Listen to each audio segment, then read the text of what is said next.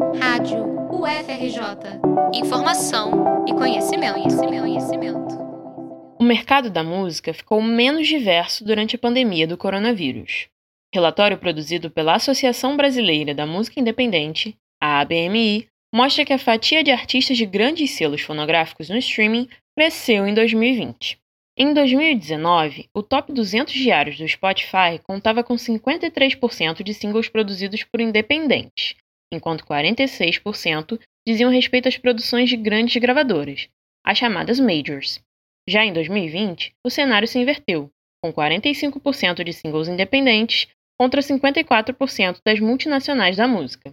Coordenador do estudo, Léo Morel explica a situação. Muitas empresas no momento de crise, elas interrompem os seus investimentos, né, ou reduzem drasticamente. E empresas mais preparadas e com maior fôlego, com maior capacidade de investimentos, conseguem passar por períodos assim mais tranquilamente, que é o caso das grandes gravadoras, as majors, né? Em comparação com gravadoras do setor independente, elas têm mais fôlego, mais capacidade né, para atravessar esses períodos. E isso pode ser observado como consequência essa preponderância, né, essa maioria dos singles lançados pelas gravadoras. Né? Elas provavelmente tiveram mais fôlego para investir nesses lançamentos através de investimentos de marketing, por exemplo. Ainda que em contexto de crise, alguns artistas independentes furaram a bolha da cena no período pandêmico. É o caso da cantora mineira Marina Senna. Em 2021, seu primeiro ano de carreira solo, chegou ao top 5 do viral global do Spotify com a faixa Por Supuesto. A música, que você ouve aqui na Rádio FRJ, começou a fazer sucesso após viralizar no TikTok. Sobre o impacto das redes sociais no desenvolvimento das carreiras de artistas independentes, Léo comenta. As redes sociais, elas são ferramentas essenciais para a construção e o desenvolvimento de carreiras muitas vezes é através delas que o artista consegue um contato direto é, com o seu público, com pessoas que admiram o trabalho e até aumentar sua audiência através dessas redes, né? Entretanto, o especialista ressalta que todo sucesso é fruto do trabalho de muitas mãos. Acredito que isso seja fruto de um trabalho coletivo, não só da artista, obviamente, produzindo suas músicas e utilizando as redes sociais, mas também com pessoas ao seu redor auxiliando-a né, no sentido de gerir a carreira e, e desenvolvê-la. A Marina ela é distribuída pela Alta Fonte, uma das principais agregadoras digitais que atuam no Brasil. E aí tenho certeza que a agregadora e os demais pessoas ou, ou empresas ligadas à Marina contribuíram e vêm contribuindo para obter esses resultados que ela já vem colhendo. Apesar da crise intensificada pela pandemia, 69% dos profissionais do mercado musical entrevistados neste ano pela ABMI se mostraram otimistas em relação ao futuro da música gravada.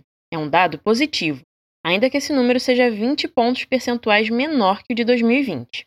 Assim como os entrevistados, Léo também vê o futuro com bons olhos. Vejo que o consumo da música cresceu bastante nessa pandemia. Houve um aumento do volume de usuários nas plataformas de streaming, um aumento do número de fonogramas sendo distribuídos. Vê também muitos artistas buscando se formalizar nesse setor, ou seja, por exemplo, buscando se filiar a alguma das sociedades de gestão coletiva que atuam no Brasil no sentido de, enfim, poderem receber os seus direitos corretamente. Vejo que, apesar de todas as dificuldades que não só o setor da música, o setor cultural enfrentou por conta de uma ausência de políticas públicas de auxílio, eu vejo que o setor sai mais forte em termos de conhecimento e informação.